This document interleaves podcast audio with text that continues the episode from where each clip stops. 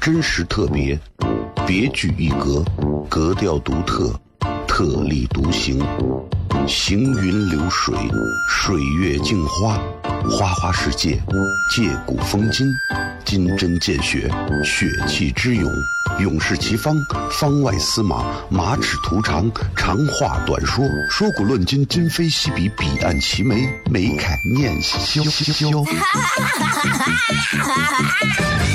FM 一零一点一，陕西秦腔广播，周一到周五每晚十九点，笑声雷雨，好好听听。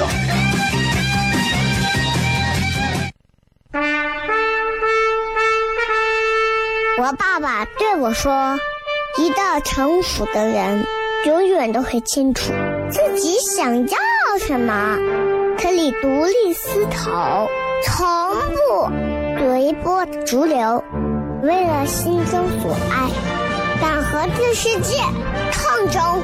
更重要的是，不管变换多少身份和环境，永远都要做自己。”笑声雷雨，这就是我爸爸，没办法，就这么拽。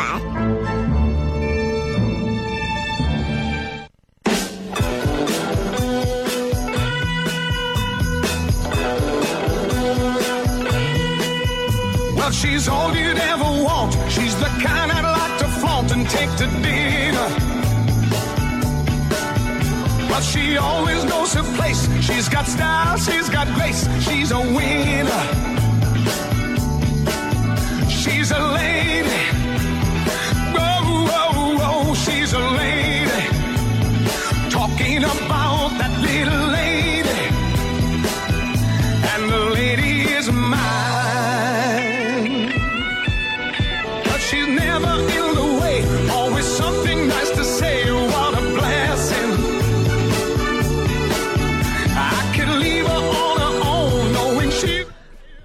好，我是 FM 一零一点一陕西秦腔广播西安论坛，周一到周五晚上十九点到二十点为各位带来这一个小时的节目《笑声雷雨》。各位好，我是小雷。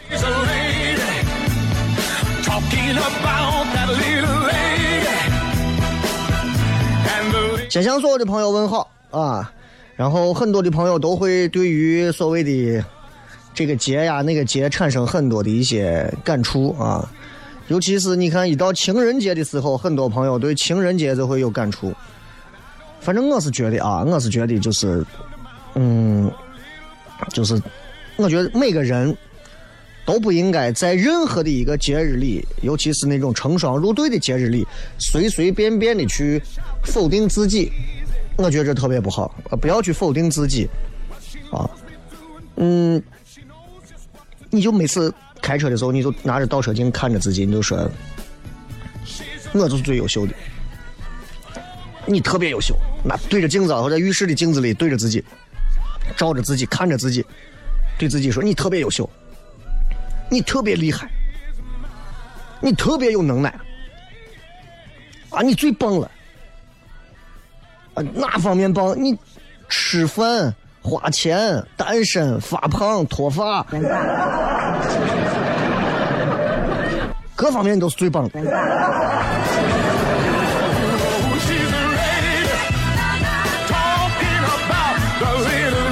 哎，人啊就是这样啊，每年都会有一个轮回的感觉。过年就是这样，一过年人们就会有一种啥感觉？人们就会立刻就有一种，嗯，就觉得，就就有一种就觉得不知道自己吃了啥，就整天感觉自己吃的腻腻糊糊的，啊，对吧？就感觉还很难消化，肚子老是胀胀的，很难受，整个人嘛就肿了一圈儿。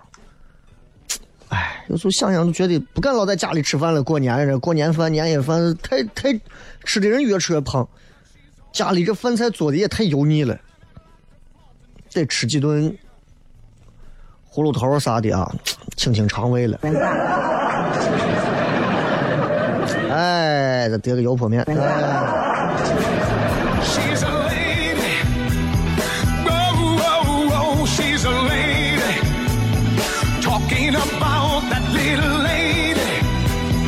我不知道大家情人节会怎么过啊，反正我是觉得就是，就这个东西啊，情人节这个东西，每到每年情人节的时候，就很多人都会在今天，反正假借着情人节的名义去干着一些 给的勾当。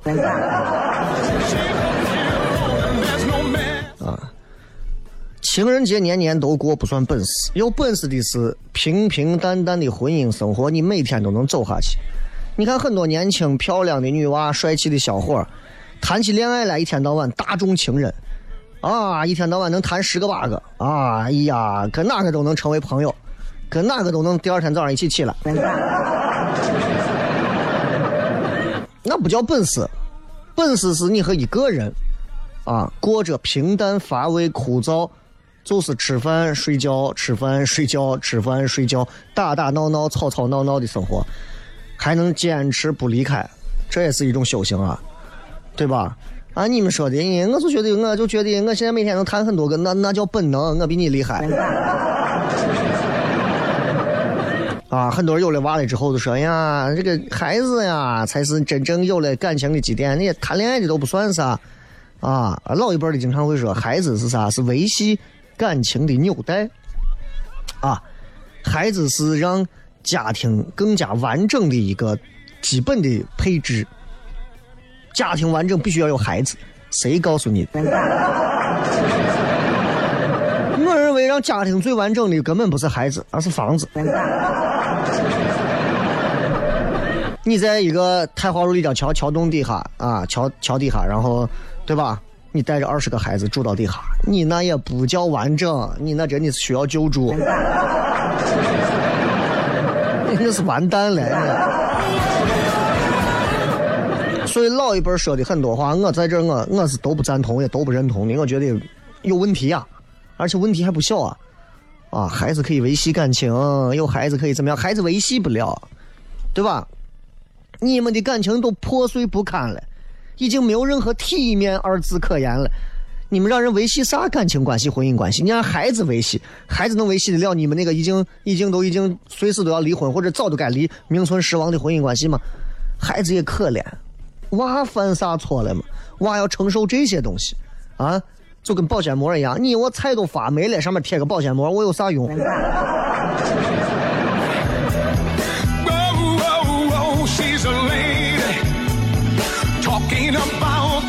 今天想给所有啊这个有情人们送一首歌，你们可以选啊，你们可以选歌，反正我是觉得送歌表达我的诚意，送什么歌那你们挑嘛。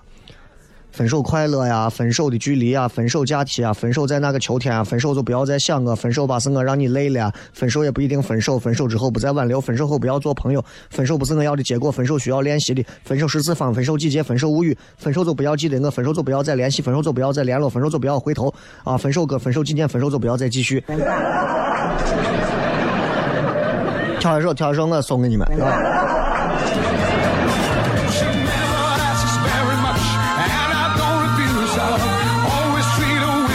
今天有一个小女娃给我发微信说：“哥，我想问一下，我今天不想给她送什么东西，但是我就想跟她，嗯，假装过个情人节，我想跟她说一点情人之间才会说的，呃，话。”很浪漫的那种，就像情人节一样那种。你能不能教我一句浪漫的话？就是每个情人都会说的那种，像情人节一样那种应景的话。我啪回答三个字：分手吧。对不对？哎，情人情人节，我跟你说，说这个话绝对是啊应时应景儿。哎，真的是，今天问我雷哥，情人节啊，你愿不愿意陪我看电影儿？我说你请客不？你请客，我带我媳妇陪你一块儿去，我把娃也带上，是不是？哎呀，就是这。我记得我若干年前情人节还一个人的时候，七八年前呀、真的是，那会儿真的用周星驰的一句话说，曾经有一份真挚的爱情放在我面前。情人节那天，我一个人看电影，我前面一对情侣在那深情拥吻，感觉爱的很真挚。哎呀，我这看了一场电影。哎呀，亲了后半程，我看着我都口渴。今天小声雷雨继续为大家带来的是很有趣的中国传统民俗文化当中的婚俗系列啊，最近一直在讲，每期节目都有一些精彩有趣的内容送给大家。然后今天同样也不例外，最近开始也不发微博的直播帖了，所以大家听到就听，我也不想在微博当中去随便的去干扰大家，呃，一定要来听或者怎么样。我觉得就是，我相信还爱听的朋友还是会有很多，尤其开车的朋友，最近在曲江啊，各种都在堵车的朋友，哈 哈你们堵着吧，那谁我让你去的。啊，我让你去的，对不对？看个灯嘛，哎呀，对不？你把你把你屋的对吧？那个啊，保险丝弄粗一点，你屋灯也亮晃晃的。当然了，不管是平时的生活还是过年过节，中国人追求的就是热闹，就是一种心情。所以今天我们的婚俗系列文化当中，还是会为大家继续来讲有趣的婚俗文化。咱们稍微进入广告啊，休息一下，然后继续回来开始我们今天的笑声雷雨。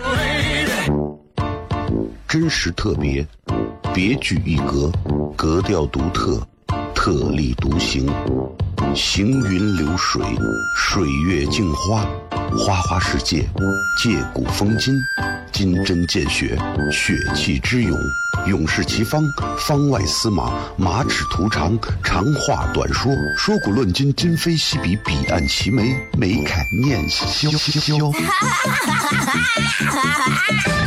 FM 一零五点一，陕西秦腔广播，周一到周五每晚十九点，笑声雷雨，好好听听。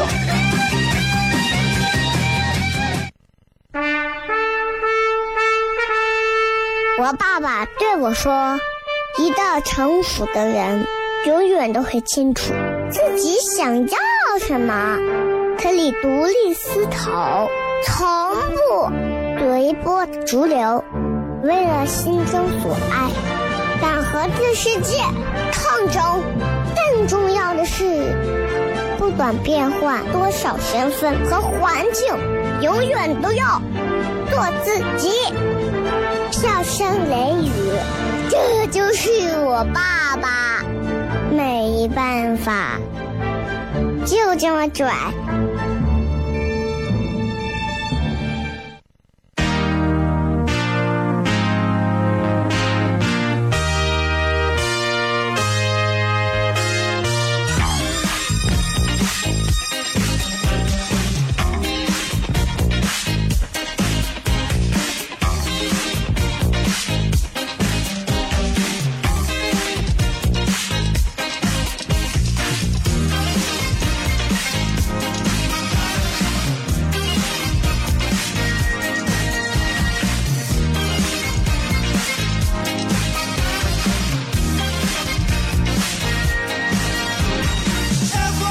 各位继续回来，笑声雷雨，各位好，我是小雷啊。今天要给大家继续来讲一讲，其实所有人不管是过七夕情人节，还是过二幺四的情人节，最终你们绝大多数人，我不能说所有啊，绝大多数人最终一定会踏入婚姻之中。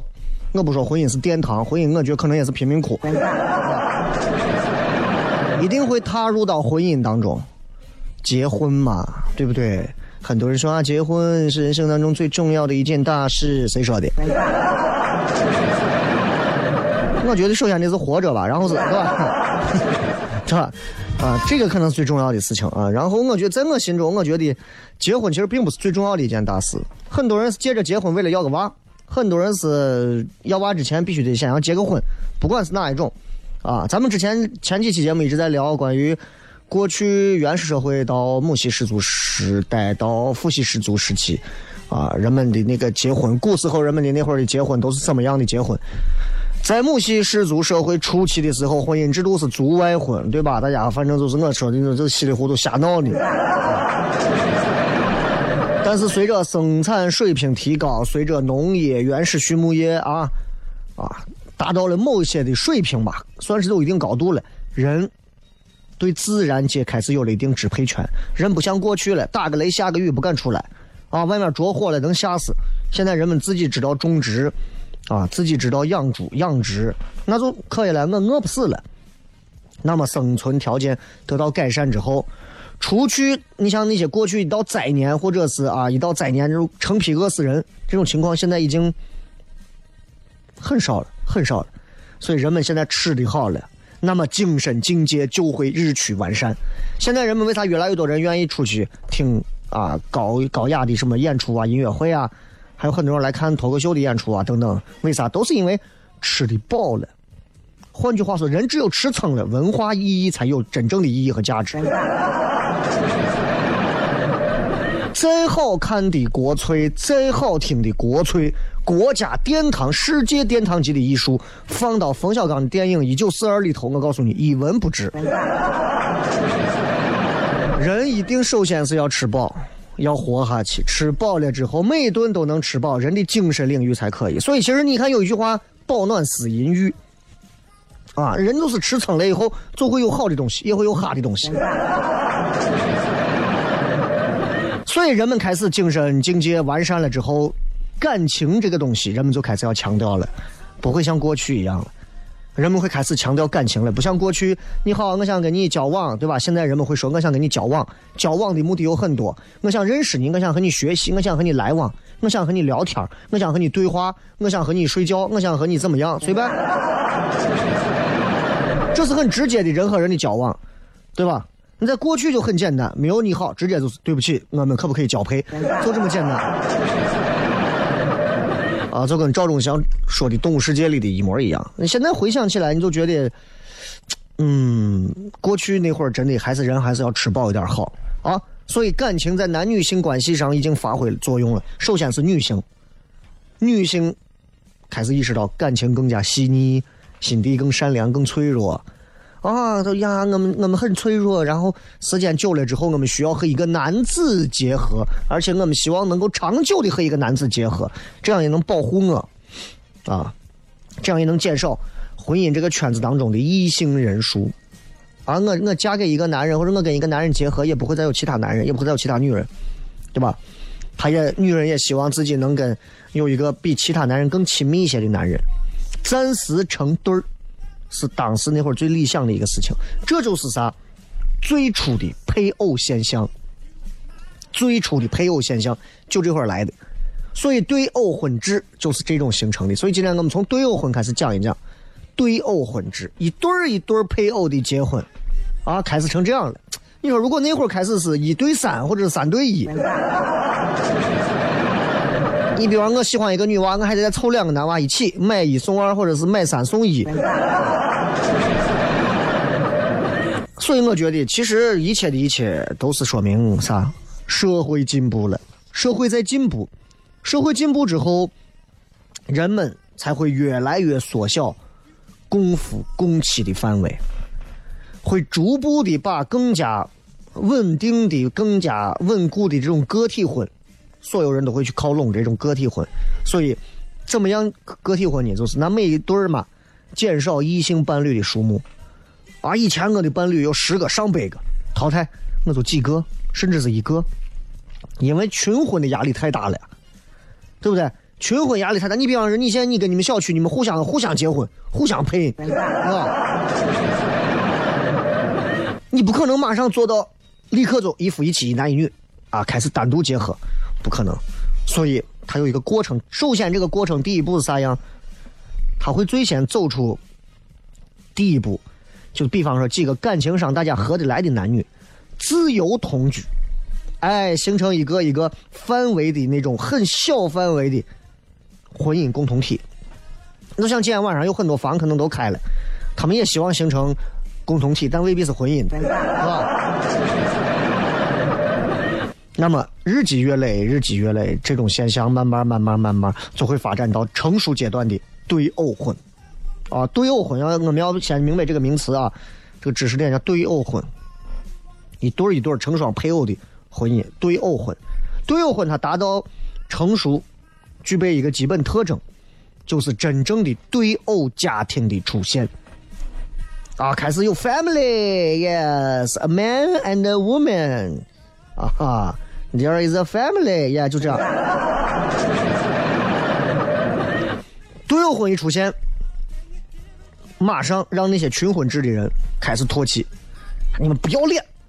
这就好像是啥一样啊？给你们举个例子啊，就好像是东方人不能说东方，中国人和老外、西方人啊，中国人和美国人吧，或者英国人啊，吃饭中国人过年吃饭，桌子上不摆上二十个盘子，这都不算家里头人丁兴旺，啊，盘子上还有落盘子，盘子上落盘子，这么吃。老外吃饭，一人拿一个盘子放自己身边，这么吃，你能受得了那么吃吗？如果咱过年的时候，你孙子、你儿子、你媳妇、你家人都一人抱一个，我抱鱼香肉丝，他抱排骨，我抱肘子，你早都把桌子都掀了。过去那会儿就是那样。哎，开始当群婚制的人有那么几对开始少数单独过的时候，遭到了大多数群婚制人的唾弃。但是时代的发展滚滚而来，至于会怎么样呢？咱们听上一首歌，马上回来继续今天的笑声雷雨。真实特别，别具一格，格调独特，特立独行，行云流水，水月镜花，花花世界，借古风今，金针见血，血气之勇，勇士齐方，方外司马，马齿徒长，长话短说，说古论今，今非昔比，彼岸齐眉，眉开眼笑。FM 一零一点一，陕西秦腔广播，周一到周五每晚十九点，笑声雷雨，好好听听。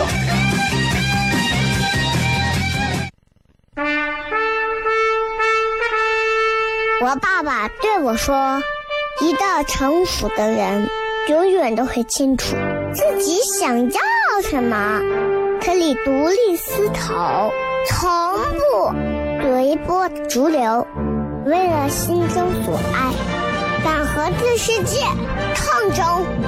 更重要的是，不管变换多少身份和环境，永远都要做自己。”笑声雷雨，这就是我爸爸，没办法，就这么拽。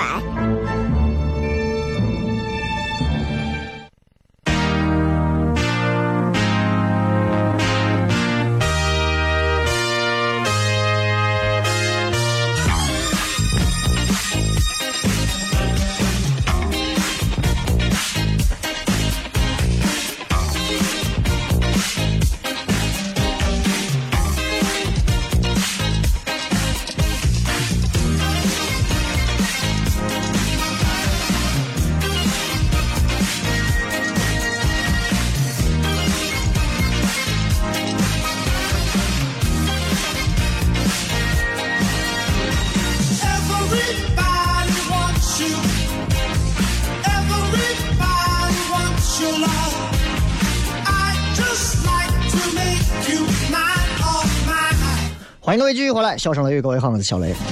今天我们聊到婚姻制度当中，已经一步一步的从过去的这个呃群内婚、族外婚，然后各种啊胡婚乱婚啊，已经开始回归了，回归到对偶婚。啊，普通话说对偶婚。什么叫对偶婚？就是真正有对偶家庭出现了，这才算是对偶婚。所以刚才说了，对偶婚被很多人唾弃，被很多群婚的人唾弃。比方你们一个小区一百个人到处互相换串着结婚，结果有一天我不在里头混了，我跟另外一个女娃出来过了，你们唾弃我，不要脸！你们两个人还单过。啊，他们九十八个其实是互相交叉着来回结婚，来回那啥啊，还他还说我们不要脸。那一男一女被正式允许结成终身伴侣，知道吧？终身伴侣，那血缘是应该按照母系，正儿八经应该按照母系来计算的啊。所以你回想一下，是不是？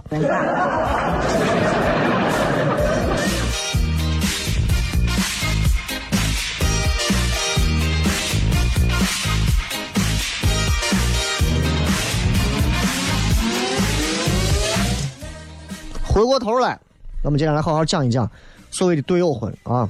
我觉得这个对偶婚真的是对偶婚真正意义上出现，记住最有意思的一块啊，就是因为这个血缘是应该按照母系计算，所以婚嫁开始之后不是男娶女，而是什么女娶男，男的要住到女人家里。这是这是对偶婚最早就是这样，家庭是由女子当家做主，女子比男子重要。啊，很多女的说：“哎呀，我们女人啊，这个这个要宣扬女权嘛，说要公平嘛。”在母系氏族时候，真的很公平。丈夫要听妻子的，社会上不是重男轻女，是重女轻男。一听说，啊，一听说，他爷一听说生的啥，生的是个儿子，哎，不成器的东西，对吧？氏族成员认为，就是男子最终是要嫁出去的，不把他们作为平等的族人看。所以你想，男人真的在那个时候真的是轻贱到真的哎呀，我都觉得，哎，那结婚之后呢？妻子的这个族群会认为说，男人是外来人，啊，也同样不受重视。哎，这个现在好像是反过来的，是吧？很奇妙啊，那有点反过来，很奇妙。反正这个东西啊，你怎么想啊？你说挺好玩的啊。我觉得这个风水轮流转，也许再过上多少年之后啊，可能又会重新回归到母系氏族时代。谁知道？谁谁知道？谁也不知道，对吧？但是谁知道不好说。历史未来三百年、五百年什么样？谁敢跳出来就说嘛？不知道啊。所以，男人在那个时候。在血缘以母系为主的一个时代，因为男人没有强大的血缘家族给他撑腰，男人就会受到某种歧视。你想想，你嫁到哪个女人家里头，结果一帮子人说：“你看那个男人不要脸，个狐狸精。”现在回想起来还有点尴尬，你不要说啊，是吧？哎，而且你看。经常会有人说这个人什么弑父，就把他爸杀了，对吧？这算是大罪啊！这要放到现代宋朝啊、明朝，这大罪啊！啊，你还是敢杀自己的亲爹，弑父之罪，那是滔天大罪，那是要真的，那是要重罪，就是制裁你的。在过去那会儿，那是不受制裁的。啊。所以传说当中，你听说啥啥时候说弑父不受制裁，应该就那个时候。男人在那个时候真的是轻贱没有地位。所以在母系血族的支持之下，只有妇女能够传宗接代。为啥？因为妇女是家庭和社会的核心。这这这东西，你我小雷，你在这胡说啥呀？你读书去。啊，是真的，这这是，这是妇女是他们这个族的真正意义上存在的象征，也是这个族群里血缘关系最重要的体现者。那在经济生活方面，女人呢，主要的劳动者和主要的主持者，呃，没有男人啥事儿，啥事儿的。啊，这也是对偶家庭当中妇女地位会高于男人的。理由之一，你现在回想一下，朋友们，回想一下，如果时代倒退到那个时候，我们所有的男人要等女人去娶，娶了我们之后，我们嫁到女人家，住到女人家之后，我们要遭受人家家庭的白眼、歧视，因为我们没有我们的血缘支撑，我们在哪儿都不会受到重视，生下孩子有一天把我宰了，他还不会受到制裁。还会有那么多男人在外头花天酒地包二奶吗？没有了，那个时代过去了，现在都是包二哥，对，包二爷啊，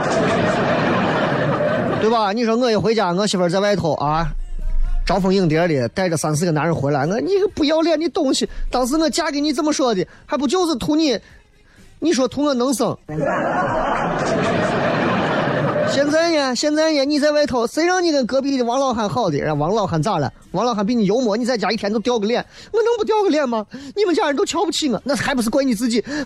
死给你看多少这两个人。所以现在用现在的眼光看母系氏族时期的各种事情，还真的很搞笑啊，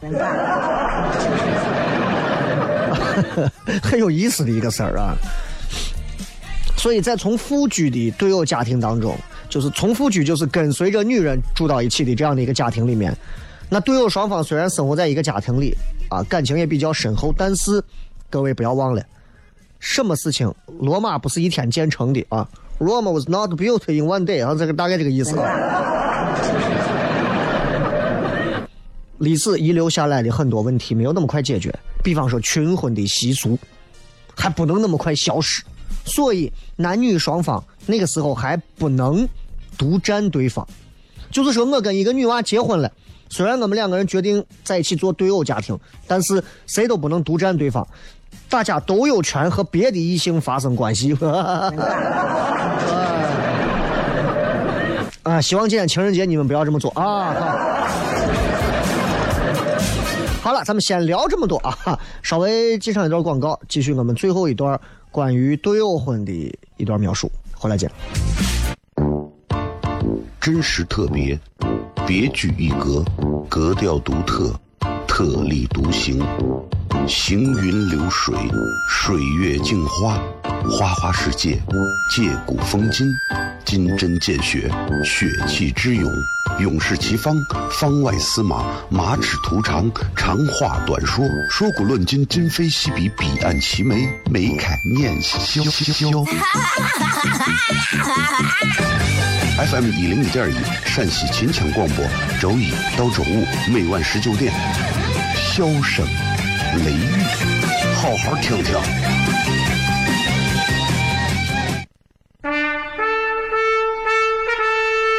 我爸爸对我说：“一个成熟的人，永远都会清楚自己想要什么，可以独立思考，从不随波逐流，为了心中所爱，敢和这世界抗争。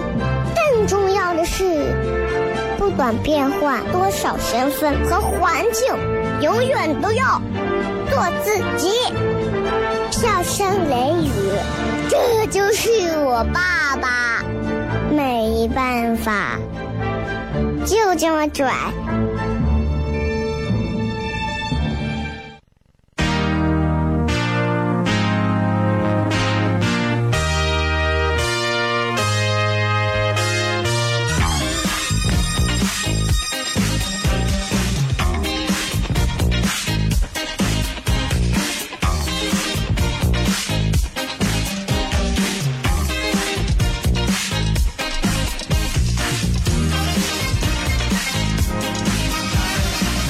欢迎各位继续回来啊！最后时间，我们来继续跟各位朋友聊一聊今天我们讲的这个对偶婚啊。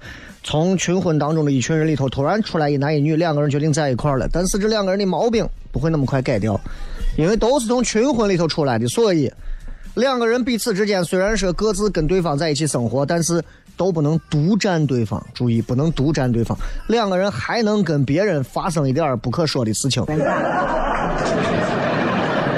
而且。大多数的对偶男女，也都在有自己对偶对象以外，有自己的异性情人。对儿是啥？对儿是两个，偶是成双，所以对偶婚是每个男人都有一个主要妻子，每个女人都有一个主要丈夫。明白吧？就相当于是大老婆妻和妾之间，这种感觉。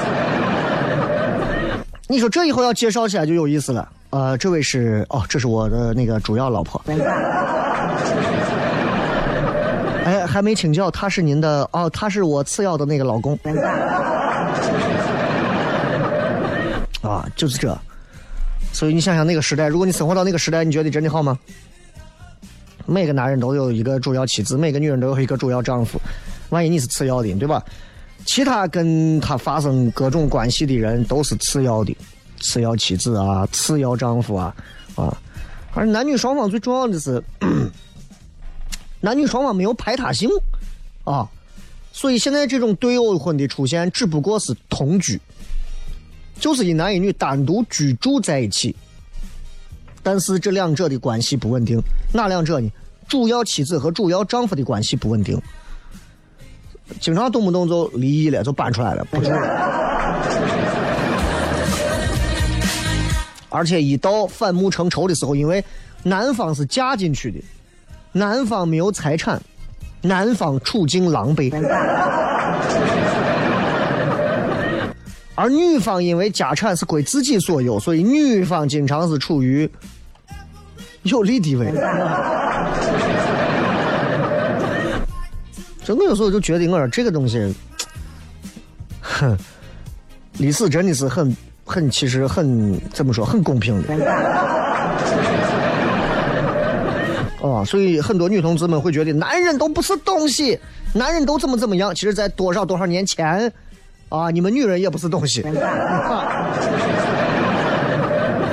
所以，即便有种种的各种的弊端瑕疵啊 bug，但是对偶婚仍然是人类的婚姻史上的革命。嗯，revolution 啊，为啥呢？因为它能够让父亲知道了儿女，儿女认识了父亲。我跟你结婚了，你是我的主要老公，我是你的主要老婆。我有娃了，这个娃就是你的。哎，虽然说这种确认不是十分准确，对吧？再加上有这个对偶外的一些发生的关系，所以他的子女血统有可能不纯正，但大致上是对偶丈夫的血统是可以肯定的。啊，这个“大致上”这个词听着有点悲伤，但是比之前好多了呀。之前是，啊，我是一个男的，操场上住了一百个女的，我一个帐篷一个帐篷的钻，钻完这一百个女的都怀孕，一百个女的都有娃，但这一百个娃没有一个知道丈夫是呃老老爸是我。现在呢，我和一个女娃单独住在一个帐篷里，时不时的这个女娃还跑出去和别的男人钻帐篷，但是这个女娃怀的娃概率极高，她还有可能是我的，因为我们俩是最主要的。哎呀，今天是一个伟大的日子，让我们为爱鼓掌。所以，对偶婚的确立，其实宣告了血缘近亲婚姻的一种结束。啊，人类开始不仅清楚母系，更明白了自己还有父系，彻底就排除了血缘亲属关系上的通婚。你跟你兄弟姐妹不会结婚了，也进一步增强后代的健康还有发展。生理上也提供了很好的保证，所以你看看一个社会当中，为啥婚姻这块要牢牢的婚姻法、婚姻部门，这都是国家直接管控的？为啥？因为这是为了后代着想，这是正儿八经大事情。国家如果不管结婚这事，让你们随便结婚、随便睡，完蛋了！啊，你跟你村的差的都是傻子，三代之后都是干炒瓜子。所以，男女婚姻关系相对于稳定啊，你对双方的身体和心理都有益。那这种稳定的婚姻生活也加快社会发展，促进人类进步，这就是对偶婚的成立。好吧，今儿的节目就这样，非常感谢各位收听《笑声雷雨》，然后也祝所有的朋友啊，春节快乐啊，节日快乐，各种每天快乐啊，You happy I happy，everybody 都 happy，好吧？